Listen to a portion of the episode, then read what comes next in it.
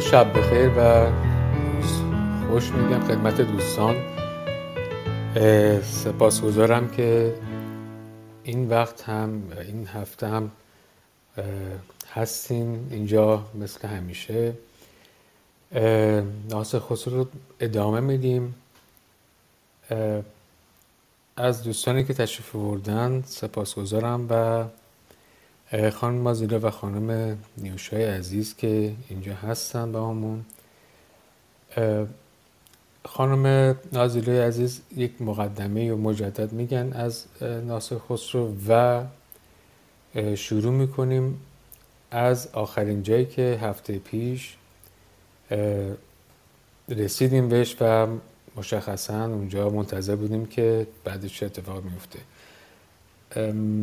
من فکر کنم که مقدمه هم شما آماده کردین ناظر خانم که بفهمید و در خدمت شما هست. سلام می‌کنم به همه دوستداران برنامه سفرنامه ناصر خسرو دوستانی که شنونده وفادار به این روم هستن و هر هفته به ما ملحق میشن تا در این سفرنامه همراه با ناصر خسرو شهر به شهر بریم و بگردیم و نکات جدیدی رو درباره شهرهای مختلف پیدا بکنیم. تا به دینجای کار ما تا حدودهای بیت المقدس و حدودهای سرزمین اسرائیل امروزی و فلسطین حالا هر کدوم که اسمش رو بخوایم بذاریم هست. و نکات بسیار جالبی رو هم هم از دوستان دیگری که دعوتشون کردیم شنیدیم هم در خود کتاب پیدا کردیم. درباره شهرهای مختلف صحبت کردیم. درباره تاریخچه برخی از شهرها به اختصار خیلی اختصار صحبت کردیم که این شهرها در به خصوص میشه گفت اغلب این شهرهایی که تا کنون گذشته ازش یا در حوزه همون جاده ابریشم ای که امروز به اسم ابریشم معروف هست بوده و یا شهرهای مذهبی بوده که همونطور که دیدیم به خصوص از وقتی که وارد سوریه امروزی یا شام و شامات سابق میشه و بعد همینطور به طرف فلسطین اسرائیل امروزی داره میره ما ببینیم به شهرهای مذهبی داره وارد میشه مقابر یا به قول خودش مشاهد یعنی شهادتگاه یا آرامگاه های پیامبران سامی رو داره واسه ما معرفی می‌کنه.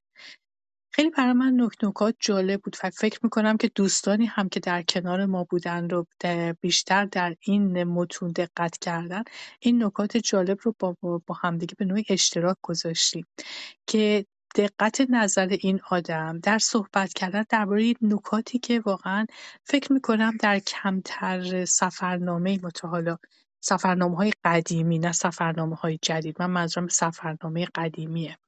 که مثلا فکر کنید حتی به فسیل های حیوانات دریایی که در کنار دریا افتاده و سنگواره شده داره اشاره می‌کنه. درباره معماری شهرها خیلی قشنگ صحبت می‌کنه. درباره اینکه مثلا در در یک جایی با محی الدین عربی گویا ملاقات داشته. حالا خودش صریحا اشاره نمی‌کنه ولی میگه. یا مثلا جای جای با آدم‌هایی که برخوردهایی که داره از نظر فرهنگی تفاوت‌هایی رو که می‌بینه. واقعا اینا همه نکاتیه که هر کدومش امروزه می‌تونه یک بحث خیلی مبسوطی باشه. حالا چه در حوزه جامعه شناسی مردم شناسی تاریخ باستان شناسی همه اینها واقعا تک تک نکته داره. شخصا خیلی دوست داشتم که حتی می‌تونستیم دوستی رو پیدا بکنیم که در حوزه باستان شناسی در منطقه فلسطین و اسرائیل امروزی تخصص داشته باشه. چون می‌دونیم که اون منطقه منطقه‌ایه که حداقل سه دین بزرگ سه دین اصلی که امروزه در در سراسر دنیا پراکنده هست یعنی یهودیت و مسیحیت و اسلام در اون منطقه حضور بسیار قوی داره. و همینطور که داره شهر به شهر میره حتی اشاره می‌کنه که مثلا این شهر شیعیان هستند این شهر مسیحیان هستند. و درست شروع جنگ جنگ های صلیبیه این رو هم باز در نظر داشته باشیم. که شروع جنگ های صلیبیه و حتی شهرهایی رو به ما نشون میده که برج و بارویی رو که در کنار دریا ساختن برای محافظت از خودشون هست. برای اینکه کسی نتونه بهشون رخنه بکنه یا اونو تصرف بکنه و یا مورد آزار و اذیت قرار بده. خیلی نکات جالب هست. میگم از هر منظری که بخوای اینو نگاه بکنی واقعا این سفرنامه خودش می‌تونه مبنای های بسیار سنگینی باشه. دوستان عزیز اگر دوست داشته باشید با ما در خانش همراهی بکنید خیلی خوشحال میشم. هر کدوم از دوستانی که در پایین هستن اگر دوست داشته باشن با ما متن رو همراهی بکنن و بخونن خیلی خوشحال میشم. حتی اگر شما در مورد شهری در مورد منطقه‌ای که در این این کتاب گفته میشه. اطلاعات موثقی دارید که می‌تونه به ما کمک کنه در شناسایی مناطقی که ناصر خسرو از اونها عبور کرده. باز هم خوشحال خواهیم شد که شنونده باشیم. و حتما در این مورد به قول معروف هیچ شک به دلتون راه ندید که حتی ما رو راهنمایی کنید و کمک بکنید در این خانش. در شناختن نکات ظریفی که در این کتاب هست و ما همه باید اونها رو بشناسیم. خب من دیگه بیشتر از این صحبت نمی کنم ترجیح میدم که خانش متن رو شروع بکنیم با همدیگه بخونیم و با همدیگه درباره نکته به نکته اون صحبت بکنیم. کیارش جان دوستانی که در بالا هستن نیوشا جان حسین جان هر کدوم ما مایل به خواندن باشن خوشحال میشم. دوستانی هم که در پایین هستن مجددا دعوت می‌کنم حتما برای خوندن به ما ملحق بشن. بفرما خواهش ممنون از شما. منتظر خانم نیوشا هستیم. و از آنجا به شهری رسیدیم و آن را قیصاریه خواندند و از عکا تا آنجا هفت فرسنگ بود. شهری نیکو با آب روان و نخلستان و درختان نارنج و تورنج و با روی حسین و دری آهنین و چشمهای و چشمه های آب روان در شهر مسجد آدینه نیکو چنان که چون در ساحت مسجد نشسته باشند تماشا و تفرج دریا کنند و خمیر و خامین آنجا بود که همچون سفال چینی آن را تنگ کرده بودند چنان که صد من آب در آن گنجد. روز شنبه سلخ شعبان از آنجا برفتیم. همه بر سر ریگ مکی برفتیم. مقدار یک فرسنگ و دیگر باره درختان انجیر و زیتون بسیار دیدیم. همه را از کوه و صحرا. چون چند فرسنگ برفتیم به شهری رسیدیم که آن شهر را کفر سابا و, کف و کفر سلام از این شهر تا رمله سه فرسنگ بود و همه راه درختان بود. چنان که ذکر روز یکشنبه قره رمضان به رمله رسیدیم و از قیصاریه تا رمله هشت فرسنگ بود و آن شهرستانی بزرگ است و باروی حسین از سنگ و گچ دارد. بلند و قوی و دروازه های آهنین برنهاده و از شهر تا لب دریا سه فرسنگ است. و آب ایشان از آب باران باشد و اندر هر سرای حوزهایی باشد که آب باران بگیرند و همیشه از آب ذخیره باشد. در میان مسجد آدینه حوزهایی بزرگ است که چون پر آب باشد هر که خواهد برگیرد و نیز دور مسجد آنجا را 300 گام اندر 200 گام مساحت است. بر پیش صفه نوشته بودند که پانزدهم محرم سنه خمس و اشرین و ارب مایه 425 اینجا زلزله ای بود قوی و بسیار امارات خراب کرد. اما کس را از مردم خلالی نرسید. چه سازه خوبی داشته که هیچ اتفاقی نیفتاده اونجا برای کسی. در این شهر در این شهر رخام بسیار است و بیشتر سراها و خانهای مردم مرخم است. به یه توضیح کوتاهی بدم. منظورش از رخام در واقع یک سری سنگ هایی که این سنگ های میگه بخشی از سنگ های کربنات کلسیومیه که توی صنعت ساخت توی صنعت ساختمان ازش استفاده می شده برای تزیین کاری یا اصطلاحا برای حالا نازک کاری و زیبایی منحصر به فرد داشته. در این شهر رخام بسیار است و بیشتر سراها و خانهای مردم مرخم است. به تکلف و نقش ترکیب کرد و رخام را به اره می‌برند که دندان ندارد و ریگ مکی در آنجا می‌کنند و اره می‌کشند. بر طول عمودها نه بر عرض چنان که چوب از سنگ الواح می‌سازند. و انواع الوان رخام ها آنجا دیدم از ملمع و سبز و سرخ و سیاه و سفید و همه لونی و آنجا نوعی انجیر است که به انجیر است که به از آن هیچ جا نباشد و از آنجا به همه اطراف بلاد می‌برند و این شهر رمله و این شهر رمله را به ولایت شام و مغرب فلسطین می‌گویند. خیلی ممنونم نیوشا جان لحظه اگه اینجا متوقف بشی فقط من یکی دو تا شهر رو اینجا یه چند تا شهری رو اینجا نام برده. یکی قیصاریه هست. قیصاریه رو اگه بخوایم دربارهش صحبت بکنیم شهری بر ساحل دریای شام یعنی مدیترانه در فاصله سه روز از راه تبریه و هفت فرسنگی عکا. و قبلا از شهرهای فلسطینی بوده بزرگ و قدیمی. در روزگار امروزی در روزگار یاقوت یعنی من منظور یاقوت معجم البلدان قرن هفتم به ده شبیه بوده.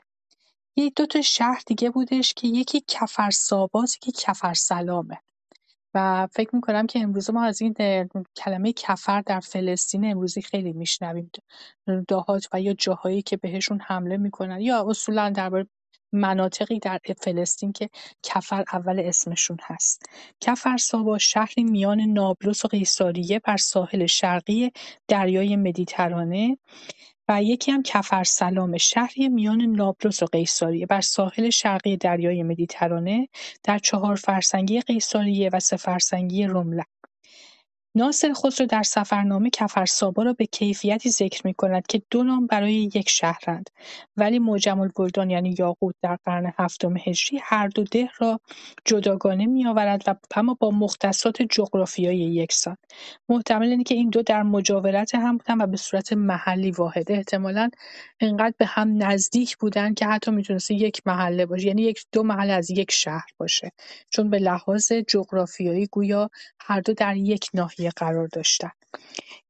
شهر دیگری که باز هم ادامه خواهیم داد خانهشون رو و حتما هم ذکر خواهیم کرد چون ادامه داره داستانش. یکی هم رمله هست. رمله شهری نزدیک قسمت مرکزی اسرائیل کنونیه و در جنوب شرقی تلاویوه در دوره خلافت ولید ابن عبدالملک یعنی 88 تا 98 هجری قمری برادرش سلیمان که حکومت فلسطین را داشت این شهر را بنا کرد و مرکز حکومت خود قرار داد و چون به خلافت رسید همانجا کرسی بود. در نیمه دوم قرن سوم هجری سکنه آن به گفته یعقوبی مخلوطی از ایرانیان و اعراب بودند. در جنگ‌های صلیبی بر سر رمله پیکارها در گرفت و صلاحالدین ایوبی آن را ویران ساخت. یعنی 583 هجری قمری. یاقوت در معجم البلدان آن را شهر عظیم فلسطین نوشته اما گوید به روزگار من ویرانه است. رمله یا تا بیت المقدس 18 میل فاصله دارد. این شهر از 1948 میلادی در تصرف اسرائیل است و مهاجران یهود در آن سکنا اند. این هم در مورد این شهر هستش. و جالب سر اون زلزله که اتفاقا اولا از توضیح در مورد رخام خیلی متشکرم چون واقعا احتیاج داریم که بدونیم چقدر اهمیت داره و در مورد استحکام این شهر در مقابل زلزله اون هم در اون سالها باز هم خیلی جالبه. نوشته امارات رو خراب کرد اما کس کس رو از مردم خلالی نرسید. این نکته خیلی جالبیه. نیوشا جان بفرما خانم زحمت امروز ما فعلا با شماست. سیوم رمضان از رمله برفتیم. به دیهی رسیدیم که خاتون می‌گفتند و از آنجا به دیهی دیگر رفتیم که آن را قریت الان می‌گفتند میشه اینو همین الان نازیلا جون؟ قریت العنب باید باشه. قریت العنب ممنون در رابطه با اون دوتا شهر قبلی هم متشکرم که من رو اصلاح کردید. یادم رفت بگم. در راه صدا به فراوان دیدیم که خود که خودروی بر کوه و صحرا رسته بود. در این دیه چشمه آب نیکو خوش دیدیم که از سنگ بیرون می آمد و آنجا آخرها آنجا آخرها ساخته بودند و امارت کرد و از آنجا برفتیم. روی, روی بر بالا کرده تصور بود که بر کوهی می رویم. که چون بر دیگر جانب فرو رویم شهر باشد. چون مقداری بالا رفتیم صحرای عظیم در پیش آمد. بعضی سنگلاخ و بعضی کاخناک. بر سر کوه شهر بیت المقدس نهاده است و از ترابلوس که ساحل است تا بیت المقدس 56 فرسنگ و از بلخ تا بیت المقدس بیت المقدس 876 فرسنگ است.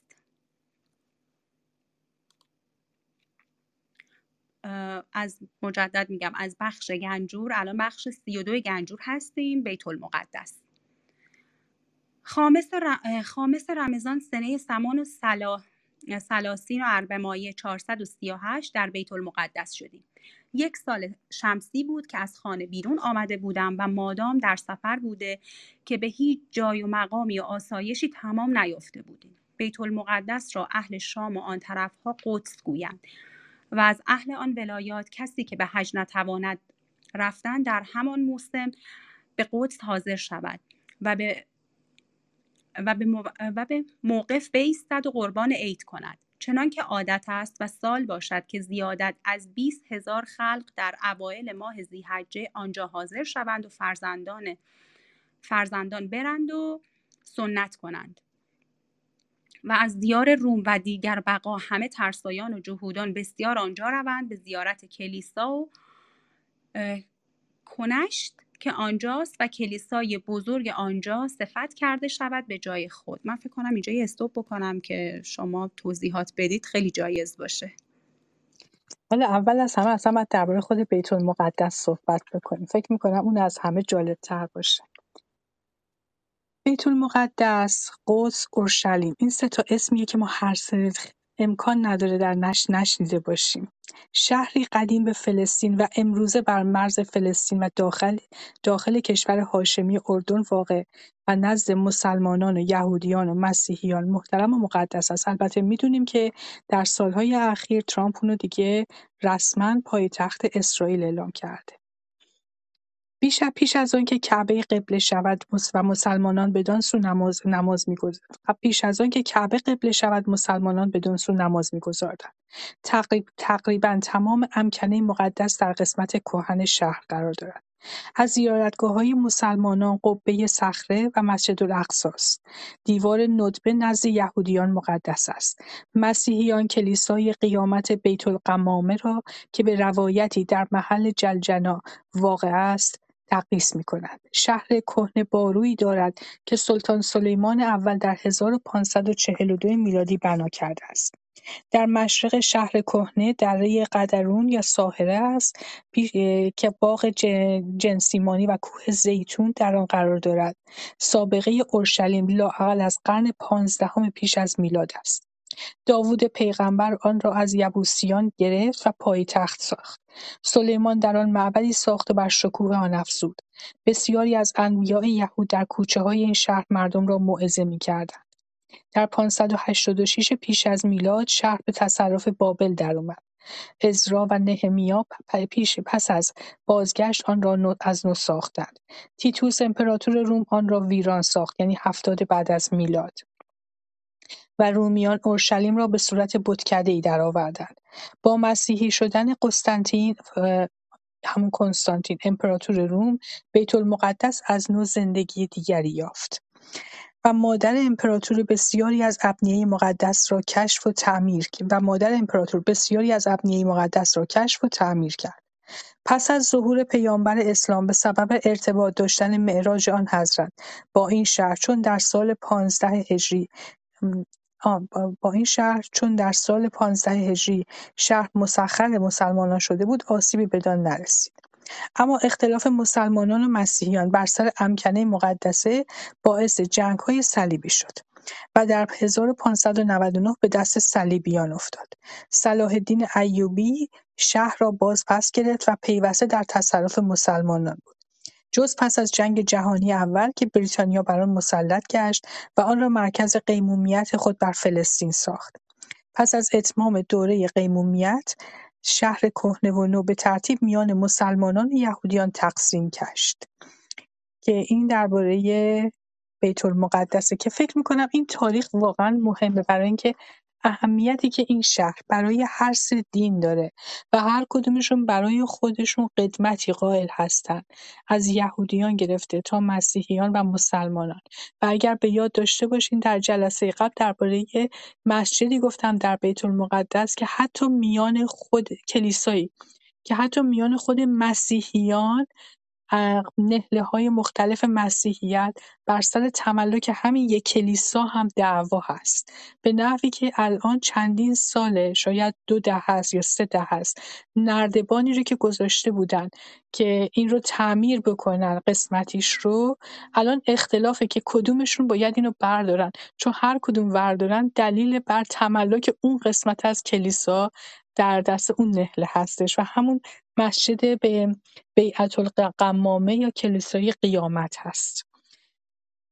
فکر می‌کنم اینجا خیلی داستان جالب بود حداقل برای خود من. بعد می‌بینیم که این شهر شهریه که همچنان همه سرش دعوا دارن.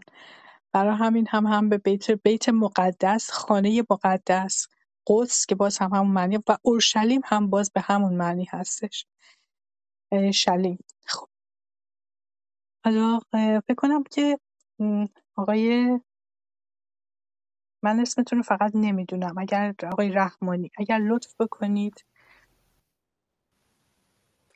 شهری است. بر سر کوهی نهاده و آب ندارد. مگر از باران. و بر ستاقها چشمه های آب است اما به شهر نیست. و گرد شهر با روی حسینت از سنگ و گچ ها آهنین و نزدیک شهر هیچ درخت نیست. چه شهر بر سر سنگ نهاده است و شهر بزرگ است که آن وقت که دیدیم بیست هزار مرد در وی بودند و بازارهای نیکو و بناهای عالی همه زمین شهر پخته سنگها فرش انداخته و هر کجا کوه بوده است و بلندی بریدند هموار کرده. چنان که چون باران بارد همه زمین پاکیزه شسته شود و در آن شهر سنا بیارند و هر گروهی را رسته جدا باشد و جامعه آن مشرقی است. و با روی مشرقی شهر با روی جامعه است. چون از جامعه بگذری صحرای بزرگی است عظیم هموار و آن را ساحره گویند و گویند که دشت قیامت آن خواهد بود و حشر مردم آنجا خواهد کرد. بدین سبب خلق بسیار از اطراف عالم بدانجا آمدند و مقام ساختند تا در آن شهر وفات یابند و چون وعده حقس جانه و تعالی در رسد این حق سبحانه و تعالی. چون سبحانه و تعالی در رسد به میادگاه حاضر باشند. خدایا در آن روز پناه بندگان تو باش و عفو تو. آمین یا رب العالمین. بر کناره آن دشت مقبره است بزرگ و بسیار مواضع. بزرگوار که مردم آنجا نماز کنند و دست به حاجات بردارند و ایزد سبحانه و تعالی حاجات ایشان را روا گرداند. هم تقبل حاجتنا و عفو نوبنا و ساتنا و رحمت به رحمت که یا ارحم الراحمین. میان جامعه و این دشت ساحره وادی است عظیم ژرف و در آن وادی که همچون خندق است بناهای بزرگ است. بر نسق پیشینیان و گنبد سنگین دیدم تراشیده. و بر سر خانه نهاده که از آن عجبتر نباشد تا خود آن را چگونه از جای برداشتند. و در افواه بود که آن خانه آن خانه فرعون است و آن وادی جهنم. پرسیدم که این لقب که بر این موضع نهاده است گفتند بر روزگار خلافت عمر خطاب رضی الله عنهما بر آن دشت ساحره لشکرگاه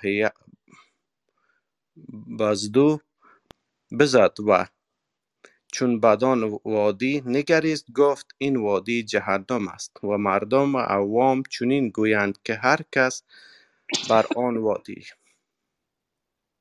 ادامه بدم بله بله ببخشید من فقط سرفه هم گرفت بفرمایید خواهش می‌کنم.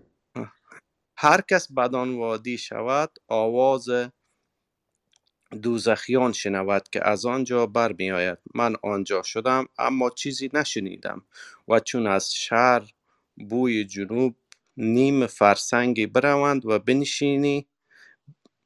فرو روند چشمه آب از سنگ بیرون می آید آن را این سلوان گویند.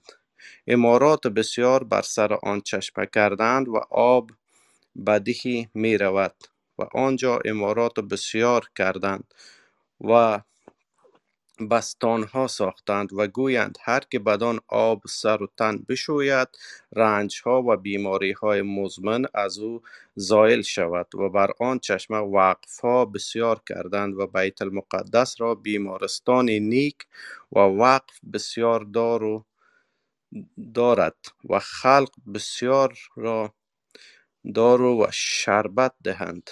دارو و شربت دهند و طبیبان باشند که از وقف معصوم ستانند. و آن بیمارستان و مسجد آدینه بر کنار شهری است از جانب مشرق و یک دیوار مسجد بر کنار وادی جهنم است و چون از سوی بیرون مسجد مرسی. متشکرم. خیلی ممنونم. خیلی متشکرم از خواهشتون من یک بار دیگه فقط یه ذره بالا برم یک سری توضیحاتی مونده که بدیم. در اینجا فقط داره درباره ساختار شهر بیت المقدس برای ما صحبت می‌کنه. میگه که شهری است بر سر کوهی نهاده شده. آب نداره مگر از باران. و به رستاقها چشمه های آب است. به رستاقها. اما به شهر نیست. و گرد شهر رستاق همون روستاها رو داره و گرد شهر باروی حصین است از سنگ و گچ و دروازه های آهنی نزدیک شهر هیچ درختی نیست چون که شهر بر سر سنگی نهاده شده و شهری بزرگ است. من اتفاقا دوست دارم به دوستان پیش پیشنهاد بکنم. سایت الجزیره چند تا فیلم داره درباره شهر بیت‌المقدس و قشنگ از اون فیلم برداری کرده. من الان که دارم اینو می‌خونم دقیقا دارم همین نکاتی رو که توی این فیلم های مستند نشون داده شده دقیقا دارم می‌بینم. چون مثل اینکه اصلا تمام ساختار کهن این شهر هیچ تغییری نکرده و همینطوریه که اینجا داره گفته میشه. میگه شهری بزرگی که اون وقت که دیدم 20 هزار مرد در وی بود. در تعداد سکنه رو داره میگه. بازارهای نیکو داشت بناهای قشنگی داشت و همه زمین شهر به تخت سنگ ها فرش بود. تخت سنگ بود. و هر جا کوه بود و کوه بود و بلندی بریدند و هموار کردند تا بارون که میاد زمین رو تمیز بکنه. در آن شهر صناع بسیار است یعنی صنعتکار کسانی که در دست در کار صنعت هستند. و هر گروه برای خودشون صنف خاصی دارن رسته جدا باشد یعنی صنف خاصی دارن. که جامعه آن مشرقی است و باروی مشرقی شهر باروی جامع است. چون از جامعه بگذری صحرایی بزرگ است عظیم و همواره آن را ساحره گویند. و گویند که دشت قیامت آن خواهد بود. خیلی جالبه که خودش امتحان می‌کنه میره گوش میده. چون میگن که این چیزی که درباره جهنم گفته بود خیلی جالب بودش که می‌گفت من رفتم گوش دادم ولی هیچی نشنیدم. و میگه که ولی حالا اینجا داره در میگه که حشر و حشر هر مردم آنجا خواهد بود. بدین سبب خلق بسیار از اطراف عالم بدانجا آمدند و مقام ساختند. انگار همه رفتن که آخرتشون اونجا باشه. تا در آن شهر شهر وفات یابند و چون وعده حق سبحانه و تعالی در رسد به میقاتگاه حاضر بشن.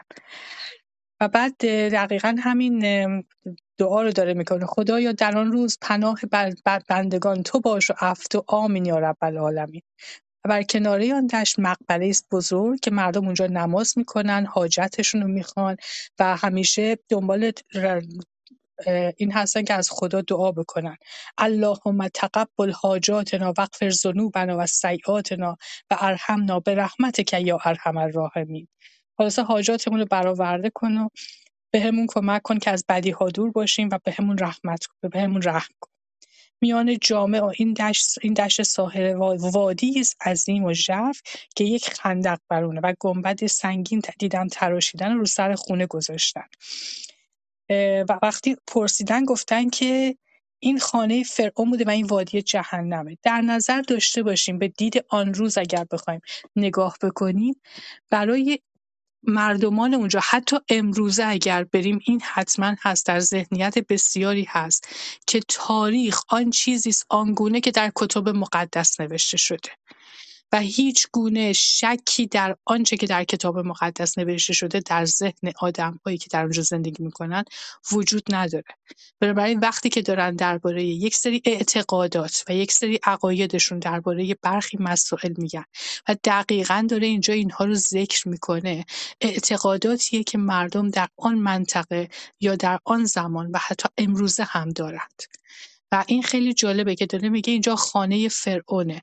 ممکن امروزه ما می‌دونیم بر در بر اثر تحقیقاتی که باستانشناسان کردن بر اثر یافته ها و تمام اینها فر... فرائنه تمام تمام همشون هم اونقدری بد نبودن که ما فکر کنیم اصلا اسم هرچی فرعونه حتما باید با ستمکاری روبرو باشه.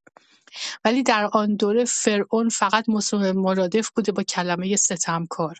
آدمی که آدم رو اذیت می‌کنه و وادار می‌کنه به کار کردن. استعمارشون می‌کنه. و ازشون کار می‌کشه بهره می‌کشه. بنابراین وقتی میگه وادی فرعون بوده الزاما نه اینکه فراعنه مصر در اونجا بودن شاید هم بودن. ولی منظورش اینه که اینجا جاییه که جهنم اینجا هستش. میگه پرسیدم که این لقب که بر این موزه نهادن؟ میگه به روزگار خلافت عمر خط... خطا... عمر خطاب رضی الله عنه بر آن دشت ساحل لشکرگاه بزد و چون بدین وادی نگشت گفت این وادی جهنم است مردم عوام هم میگن هر کس به سر آن وادی شود آواز دوزخیان شدن. میگه من اونجا شدم ولی چیزی نشنیدم این نکته برای من خیلی جالب بود. ممنونم. که تفسیر بسیار خوبی. فقط من این نکته خواستم بپرسم که علت این که الان اونجا یعنی به نسبت سال مونده آیا اینه که تمام ادیان اونجا جمع شده بودن این زمانی؟ یا اینکه به حال اتفاقی بودش که اونجا اینقدر مهم بوده. و خب طبیعتا بعد از یعنی قبل از مکه اونجا مهمترین مرکز ادیان بوده. درست دیگه خانم دکتر؟ حتی قبل از مکه. حتی قبل از مکه. بله هم قبل سالم هم. نمونده. بارها بارها خراب شده. بارها بارها تمام شهر رو خراب کردن. به خصوص حالا چه قبل از جنگ های صلیبی چه بعد از جنگ های صلیبی در دوره جنگ های صلیبی بارها بارها دست به دست شده. و این دست به دست شدن اصلا تمام دعوای جنگ های صلیبی گویا بر سر شهر همین بیت المقدس هم بوده شروع شده. که هر کدوم حالا آن زمان مسیحیان و مسلمانان و امروزه هم که یهودیان و مسلمانان. و حتی میگم در یه قسمتی هم مسیحیان چون به این معنیه که ما می‌تونیم بگیم که تقریبا ادیان بزرگ ابراهیمی در اونجا جمع هستن. و قبل از اینکه مکه بخواد که قول معروف مرکزیت قرار بگیره برای ها بیت المقدس بوده. تا بعدا برای اینکه اختلافات کم بشه به طرف مکه چرخوندن. و همچنان که همچنانه میگم حتی بین خود نهله های مسیحی حتی بین خود نهله های یهودی و مسلمانان این دعوا همچنان هست. نه اینکه مثلا فقط مسلمونا با مسیحی یا یهودیا با مسلمیان داشته باشن. همه با همدیگه حتی در خودشون هم بر سر تصاحب به قسمت‌هایی خیلی با همدیگه اختلاف نظر دارن. و چون از سوی بیرون مسجد آن دیوار را که با وادی است بنگرند صد عرش باشد. به سنگهای عظیم برآورده. چنان که گل و گچ در میان نیست و از اندرون مسجد همه سر دیوارها راست است.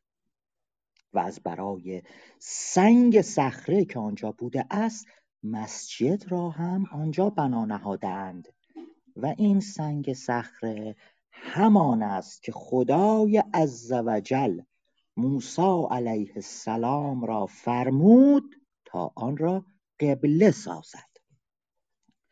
و چون این حکم بیامد و موسی آن را قبله کرد بسی نزیست و هم در آن زودی وفات کرد. تا به روزگار سلیمان علیه السلام که چون قبله صخره بود مسجد در گرد صخره بساختند چنان که صخره در میان مسجد بود و محراب خلق. و تا عهد پیغمبر ما محمد مصطفی صلی الله علیه و آله همان را قبله می داشتند و نماز را روی بدان جانب می گذاردند. تا آنگاه که ایزد تبارک و تعالی فرمود که قبله خانه کعبه باشد و صفت آن به جای خود بباید. می‌خواستم تا مساحت این مسجد بکنم. گفتم اول هیئت و وضع آن نیکو بدانم و ببینم بعد از آن مساحت کنم. مدتها در آن مسجد میگشتم و نظاره می‌کردم. پس در جانب شمالی که نزدیک قبه یعقوب علیه السلام است بر تاقی نوشته دیدم در سنگ که طول این مسجد هفتصد و چهار عرش است و عرض چهارصد و پنجاه و پنج عرش. به گز ملک یا ملک. و گز ملک آن است که به خراسان آن را گز شایگان گویند و آن یک عرش و نیم باشد. چیزکی کمتر. زمین مسجد فرش سنگ است و درزهایش بار زیز با رزیز گرفته و درزهایش یا به ارزیز ببخشید و درزهایش به ارزیز گرفته. و مسجد شرقی شهر و مسجد شرقی شهر و بازار است. که چون از بازار به مسجد روند روی به مشرق باشند. درگاهی عظیم نیکو مقدار سی گز ارتفاع در بیست گز عرض. اندام داده برآورده اند و دو جناح باز بریده. تا انتهای صفحه مزاحمتون شدم. درگاه و روی جناح و ایوان درگاه منقش کرده. همه به میناهای ملون که در گچ نشانده اند بر نقشی که خواسته اند. چنان که چشم از دیدن آن خیره ماند و کتابتی همچنین به نقش مینا بر آن درگاه ساخته و لقب سلطان مصر بر آنجا نوشته که چون آفتاب بر آنجا افتد شعاع آن چنان باشد که عقل در آن متحیر شود. خیلی هم ممنون. فکر نمی کنم توضیحی داشته باشه. الا اینکه فقط دقتی که در گیری ها اینها داره میگه واقعا دقت یک مهندسه و قابل تحسینه. حامد عزیز خیلی خوش آمدین. خواهش می‌کنم اگر شما آماده هستین. و گنبدی بس بزرگ بر سر این درگاه ساختند از سنگ منهدم و دو در به تکلف ساخته روی درها به برنج دمشقی که گویی زر طلاست در گرفته و نقشهای بسیار در آن کرده هر یک پانزده گز بالا و هشت گز پهنا و این در را باب داوود علیه السلام گویند چون از این در در روند بر دست راست دو رواق است بزرگ. هر یک بیست و نه ستون رخام دارد. با سرستونها و ته ستونهای مرخم ملون درزها به ارزیز گرفته و بر, و بر سرستونها تاقها از سنگ زده بیگل و گچ بر سر هم نهاده. چنانکه هر تاقی چهار پنج سنگ بیش نباشد. و این رواقها کشیده است تا نزدیک مقصوره و چون از در در روند بر دست چپ که آن شمال است رواق که آن شمال است رواقی دراز کشیده است. شست و چهار طاق همه بر سر ستونهای رخام. و دری دیگر است هم بر این دیوار که آن را باب الصقر گویند و درازی مسجد از شمال به جنوب است تا چون مقصوره از آن باز بریده است. ساحت مربع آمده که قبله در جنوب افتاده است و از جانب شمال دو در دیگر است در پهلوی یکدیگر هر یک هفت گز عرض در در دوازده گز ارتفاع و این در را باب الاسباط گویند و چون از این در بگذری هم بر پهنای مسجد که سوی مشرق می رود باز درگاهی عظیم بزرگ است و سه در پهلوی و سه در پهلو و سه در پهلوی هم بر آنجاست. سه در پهلوی هم. سه در پهلوی هم بر آنجاست. بله. و سه در پهلوی هم بر آنجاست. همان مقدار که باب الاسباط است و همه را به آهن و برنج تکلفات کرده چنان که از آن نیکوتر کم باشد. و این در را باب الابواب گویند. از آن سبب که مواضع دیگر مواضع دیگر درها جفت جفت است مگر این سه در است و میان آن دو درگاه که بر جانب شمال است در این رواق که طاقهای آن بر پیل بر پیل پایه هاست قبه است و این را به ستونهای مرتفع برداشته و آن را به قندیل ها و مرج ها بیاراستند و آن را قبه یعقوب علیه السلام گویند. و آن جای و آن جای نماز او بوده است.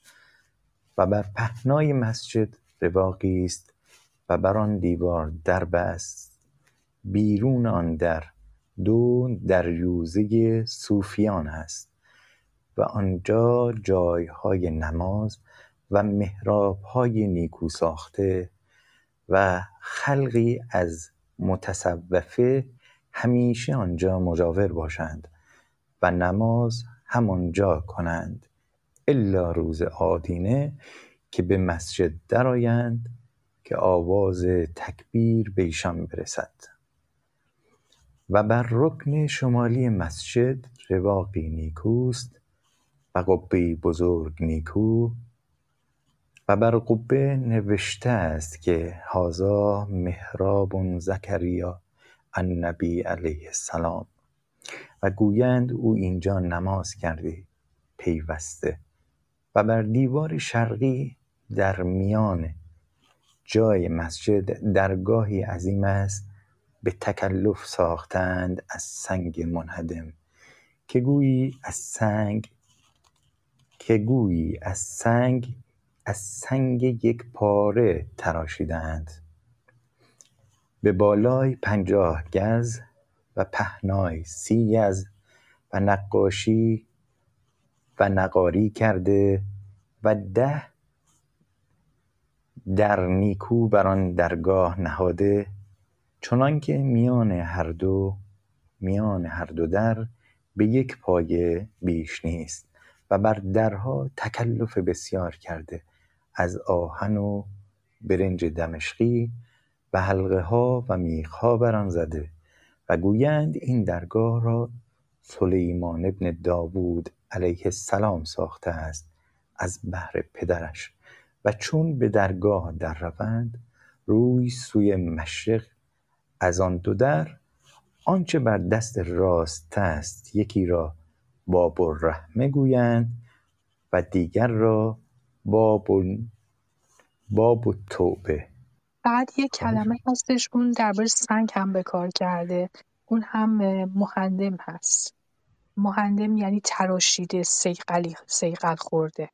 خواستم یه توضیح کوتاهی بدم توی این متن که در واقع در چون خیلی بهش اشاره شد در رابطه با کلمه رواق هستش. چون داشت مسجد رو در واقع توضیح می‌داد گفتم شاید بد نباشه بدونیم که در واقع رواق یا پیشگاه خانه یک فضای سرپوشیده ستون داره که از تاقهایی تشکیل میشه که در طرفین یک صحن یا حالا یک سرای مسجد یا به طور کل تو این ساز... یه بخشی از سازه‌ای که توی اماکن مذهبی ازش استفاده میشه و یه بخشی که حالا ورودی این رواق همیشه به رو روی صحنه و در ورودی مسجد و شبستان یا حالا به کار میره در واقع متصل میشه به اینها. رواق ها معمولا تشکیل شده هستن از یک سقف و ستون که حتما یک طرفشون مسدوده که انسان بتونه از تماس با بارش برف و حالا بارون و تابش نور آفتاب از خود صحن بتونه خودش رو مسئول نگه داره و بتونه در واقع یک تعادلی ایجاد بکنه. و در واقع جاهایی که شدت نور و حرارت خورشید زیاد باشه این رواق ها کمک می‌کنن که یک نور مناسب به داخل اون سازه وارد بشه. و در واقع اگر خیلی کلی بخوام بگم و خیلی ساده بخوام بگم فضای رواق توی ساختار مساجد در واقع یکی از کنترل کننده های نور توی اون فضا هستش. خواهش می‌کنم. خیلی هم عالی. خیلی ممنونم نیوشا جان. متشکرم از توضیحی که دادی.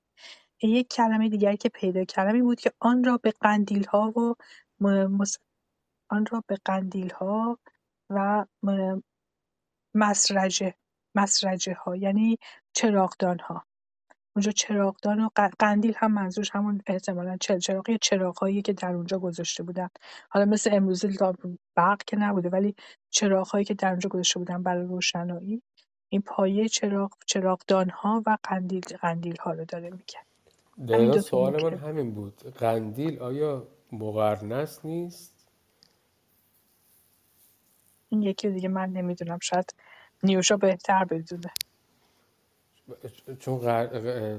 مقرنس از سقف آویزون میشه درسته؟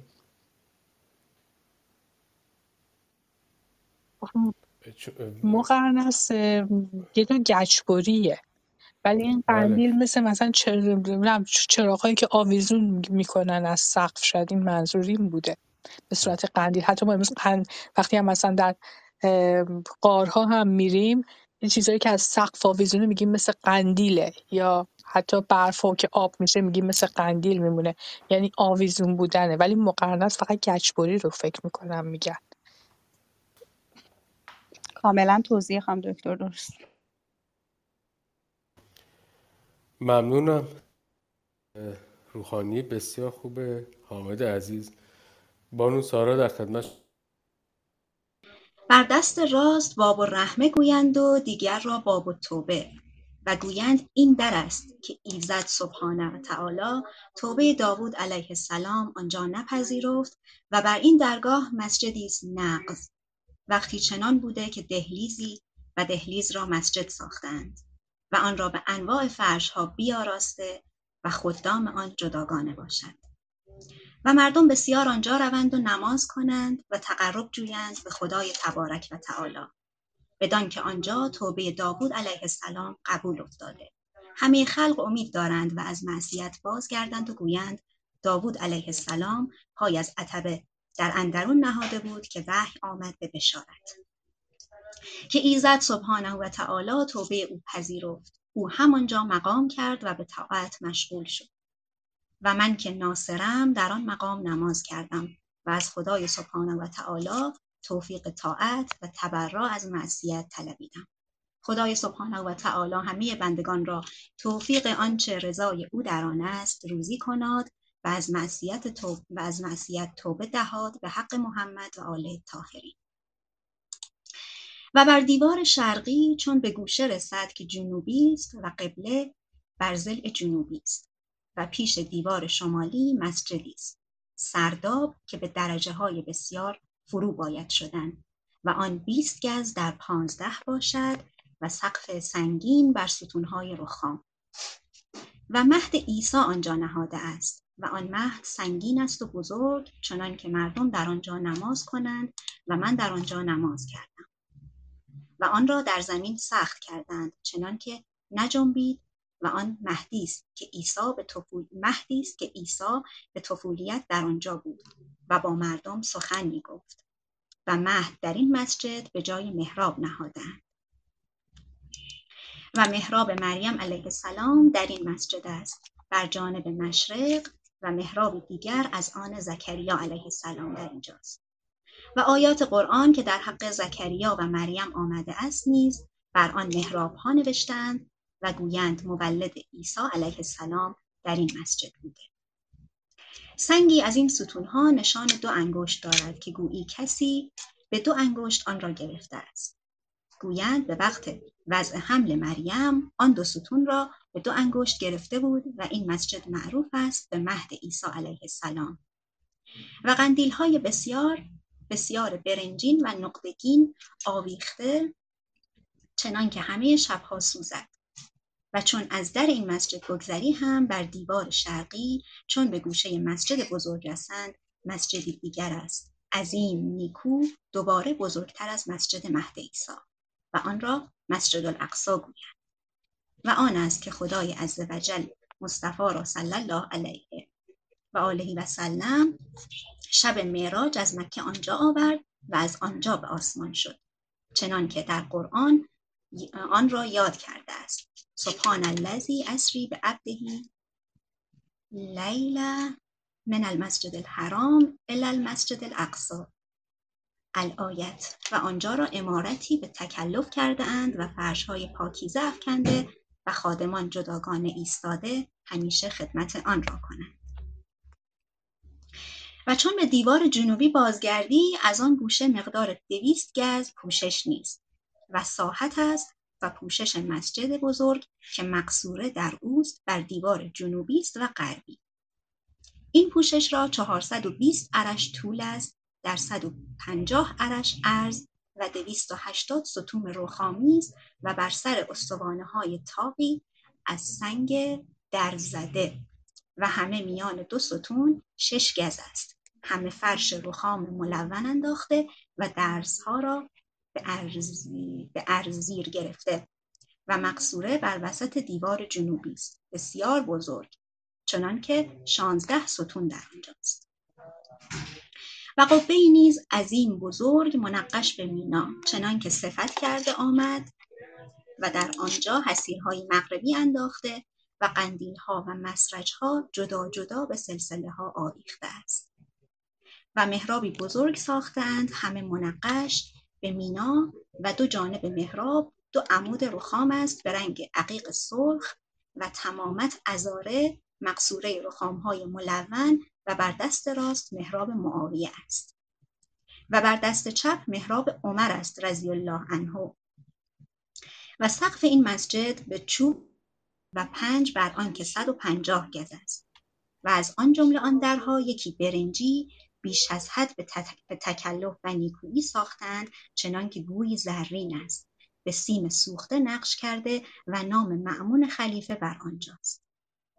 گویند معمون از بغداد فرستاده است و چون همه درها باز کنند اندرون مسجد چنان روشن شود که گویی ساحت بی سقف است. اما وقتی که باد و باران باشد و درها باز نکنند روشنی از روزنها باشد.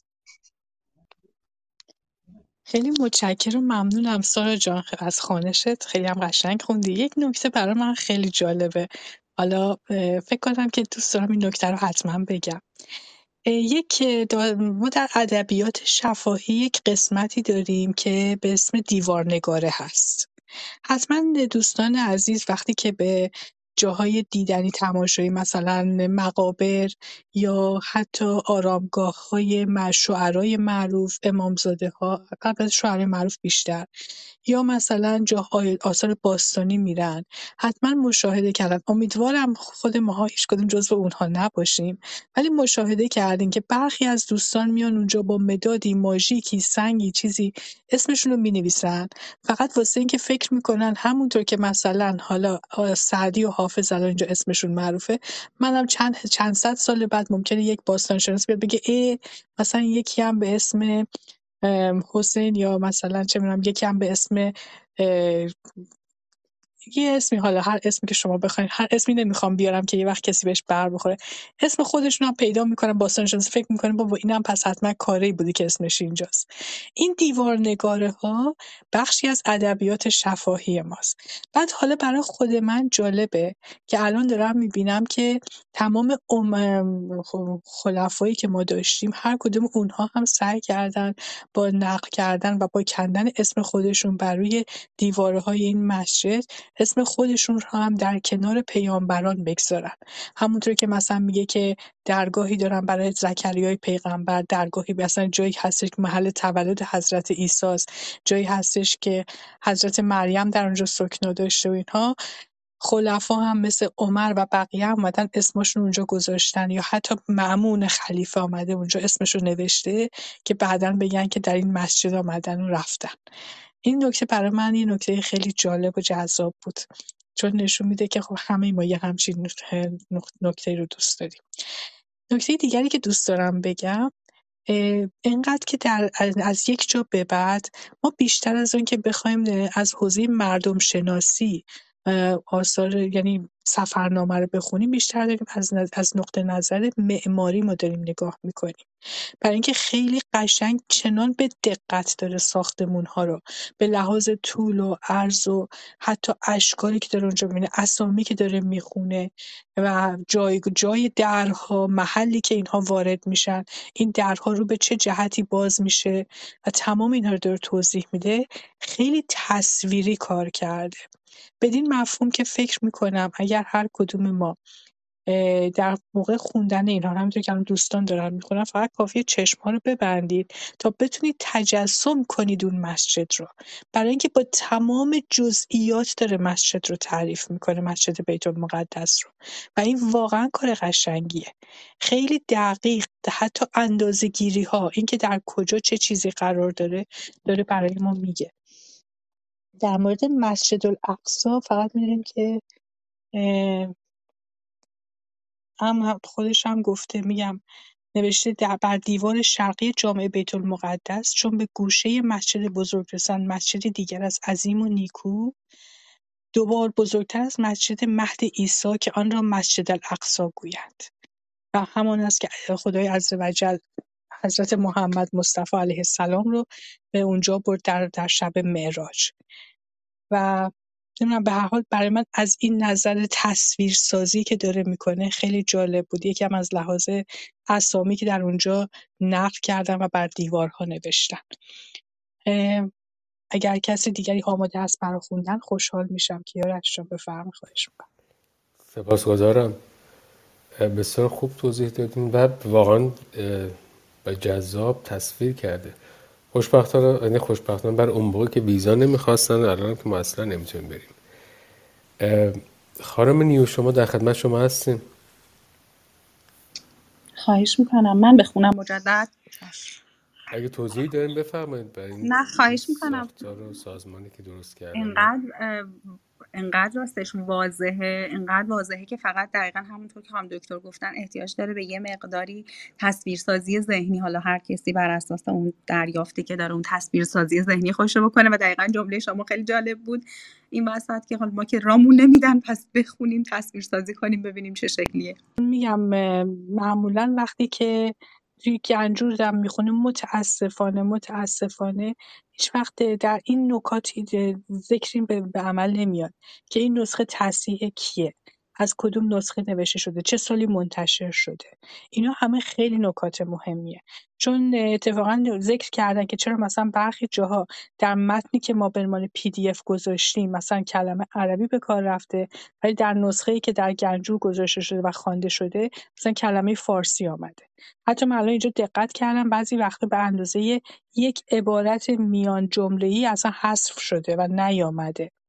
برای همین برای خود من خیلی جالب بود که بدونم اینو از رو کدوم نسخه کار کردن و فقط یادمون باشه که مثل ویکیپدیا که معمولا خیلی که نمیشه به تمام نوشته های اون اعتماد کرد. برای اینکه حالا نه اینکه بگم همش ولی بسیاری از اونها فقط اطلاعات کلیه که ما رو راهنمایی کنه به اطلاعات دیگه. در مورد گنجور هم همینه. چون من نه تنها در مورد همین سفرنامه ناصر خسرو. حتی در مورد دیوانهای شعری که در اونجا گذاشته.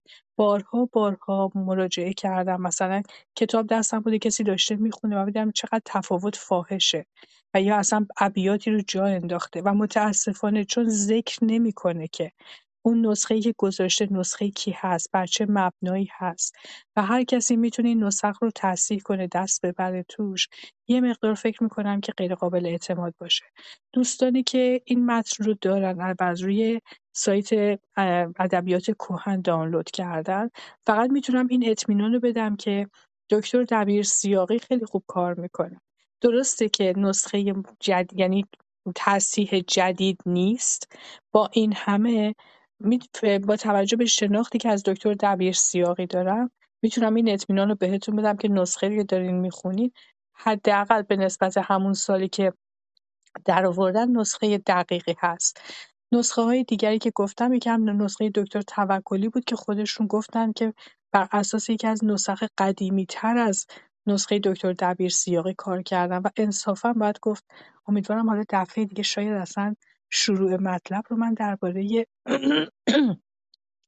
نسخه خانی و تصحیح نسخ صحبت بکنم که اهمیت اون رو حتما ما بدونیم که وقتی داریم متون به خصوص متون کلاس کهن فارسی رو می‌خونیم خیلی باید به این نکته واقف باشیم و دقت بکنیم. دفعه دیگه انشاءالله من حتما در مقدمه در این باره صحبت خواهم کرد. نیوشا جان معذرت می‌خوام خانم. اگر خانش شما رو من متوقف کردم بفرمایید خواهش می‌کنم. خواهش می‌کنم. تشکر از توضیحاتتون. بله من همین الان رفتم نگاه کردم. در واقع می‌بینم که نه فقط نوشته که سفرنامه ناصر خسرو قبادیانی و به صورت بخش بخش تمام این قسمت ها رو بخش بخش کرده و تایپ کرده. همین یعنی هیچ که از چه تصحیح شده و اینا واقعا توش نیست. متاسفانه. خواهش می‌کنم من شروع می‌کنم. در واقع پاراگراف شروع از پاراگراف دوازده تو همین گنجور و بر چهار جانب این پوشش از آن شهری شهرهای شام و عراق صندوق هاست.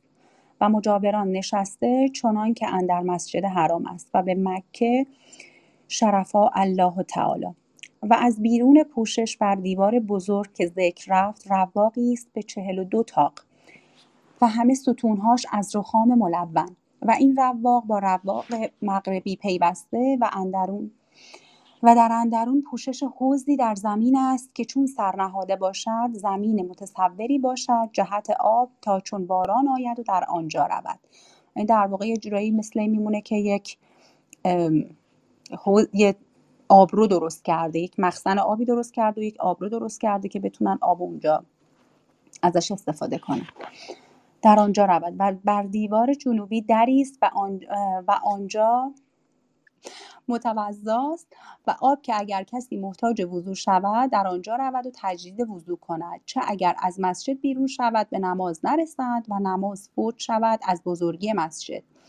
و همه پشت بام ها بر زیر اندوده باشد. و, و در زمین مسجد حوزها و آبگیرها بسیار است در زمین بریده چه مسجد به یک بار بر سر سنگ است چنان که هر چند باران ببارد هیچ آب بدان فرود آید و حوزهای سنگین در زیر ناودانها نهاده سوراخی در زیر آن که آب از آن سوراخ به, مج... به مجرا رود و به حوز رسد. ملوس شده یا ملوث ملوث ناشده ملوث ناشده و آسیب به وی نرسیده.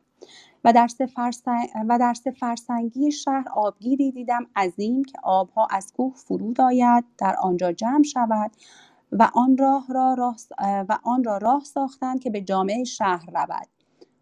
قشنگ کانال کشی کردن یه جورایی. آب چقدر خوب تونستن مهار بکنن تو جالبه. و در همه شهر فراخی آب در جامعه باشد.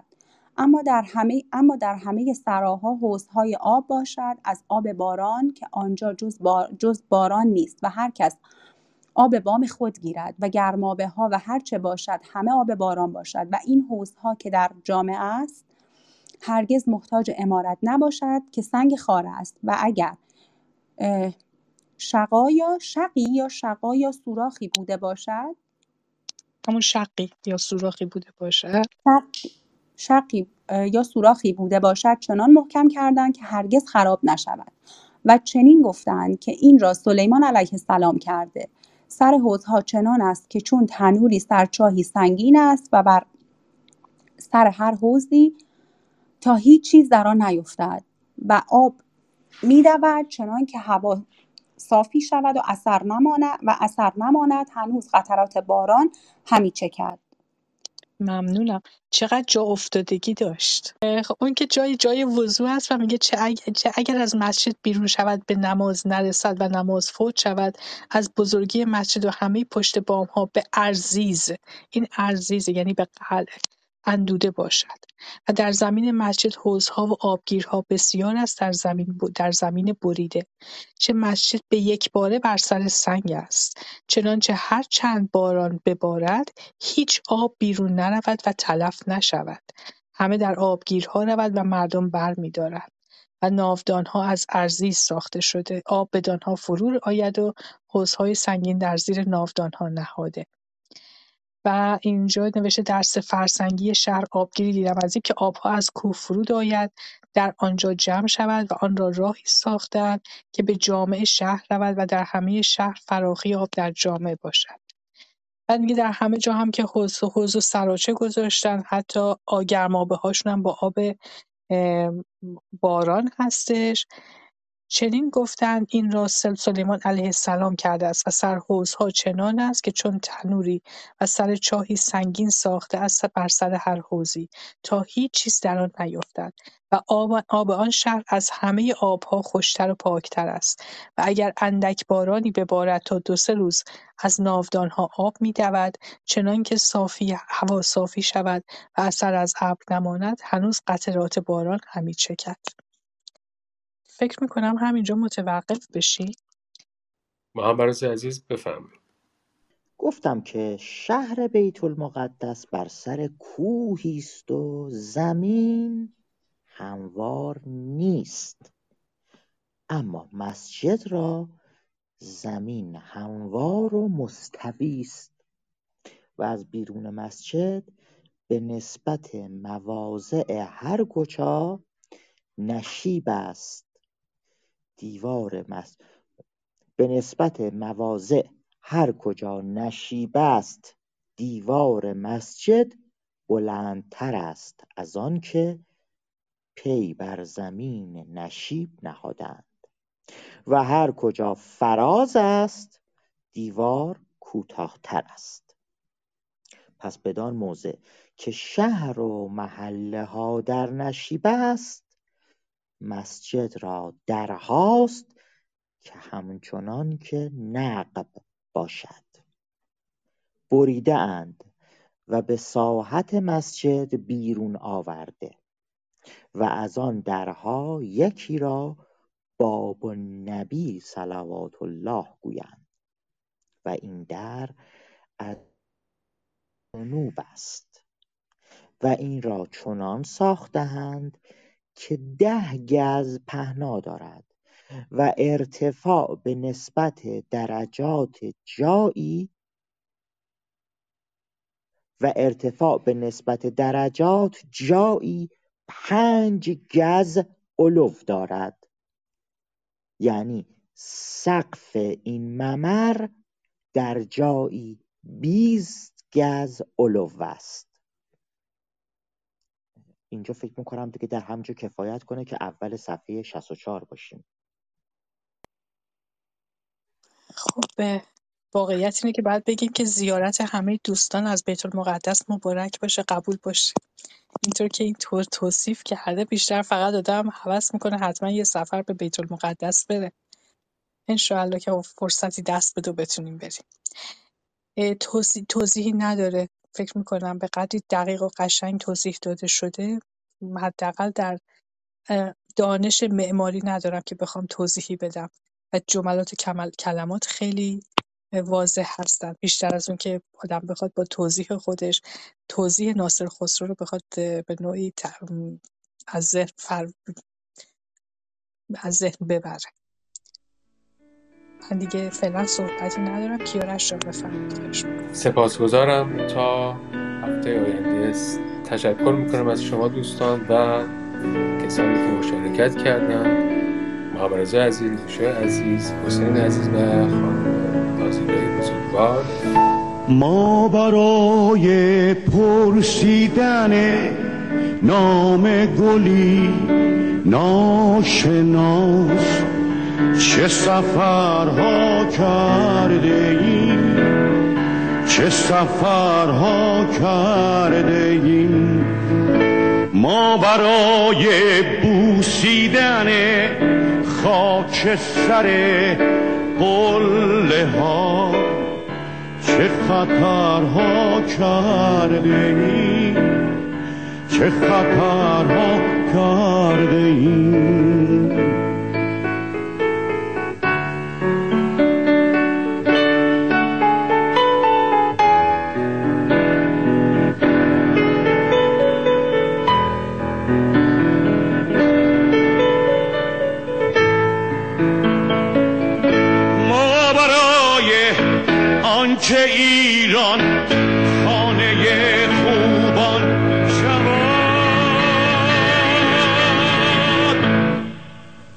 رنج دوران برده ای رنج دوران برده ای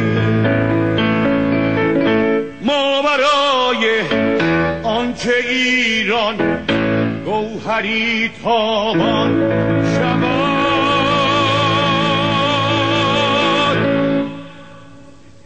خون دلها خوردگیم خون دلها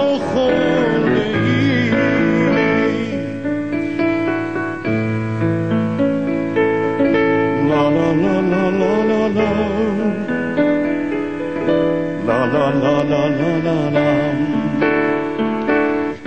لا لا لا لا لا لا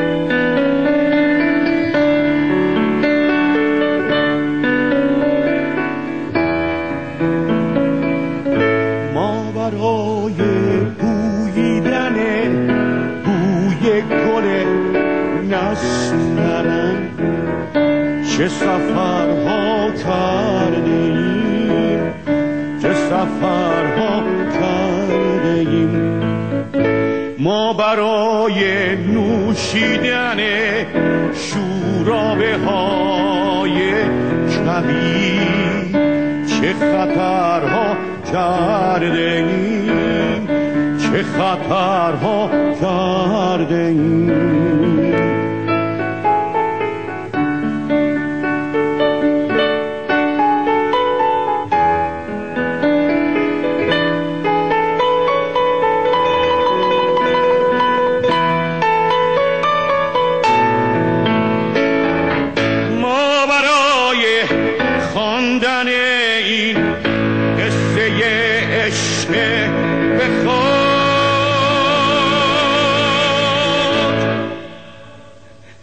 رنج دوران برده ایم رنج دوران برده ای ما برای جاودانه ماندن این عشق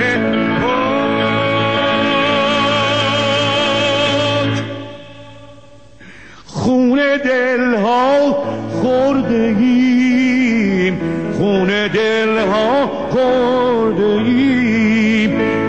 la la la la la la La la la la la la la La la la la la la la La la la la la la la la La la la la la la la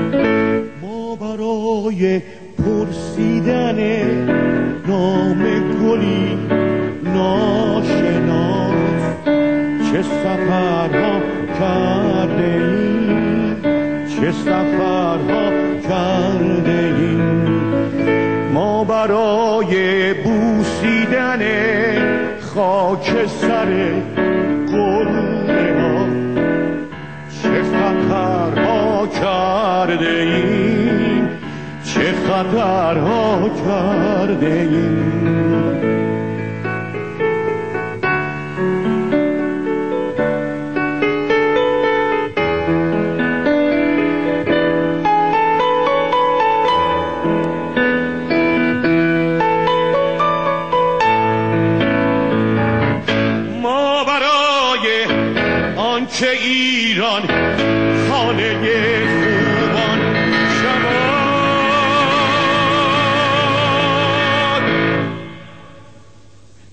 رنج دوران برده ایم رنج دوران برده ایم ما برای آنکه ایران گوهری تابان شود. خون دلها خورده ایم خون دلها خورده ایم لا لا لا لا لا لا